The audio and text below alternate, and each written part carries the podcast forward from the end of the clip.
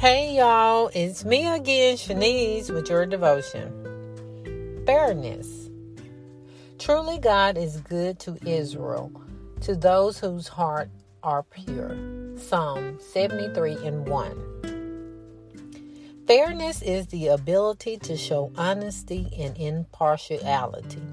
In order to be fair, a person must get rid of all of his or her personal prejudices and tendencies to be selfish.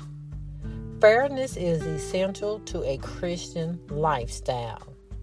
While we are always supposed to practice fairness as individuals, we can't really expect it from others all the time. It is very hard to see things that don't seem fair and yet continue to lead good Christian lives. Sometimes we may even feel that God is unfair. The man who wrote Psalm 73 really struggled with this issue of fairness.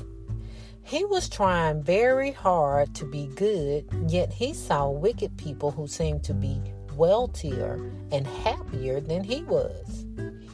You may have made some of the same observations he makes in these verses, but keep on reading.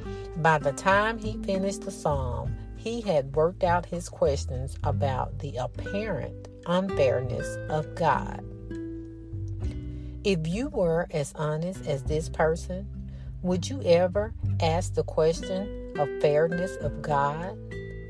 Specifically, what would you want to know? If any questions come to mind, talk to your pastor or a teacher or someone who is willing to help you.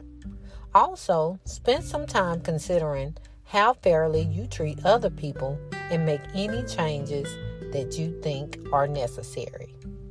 Have a great day.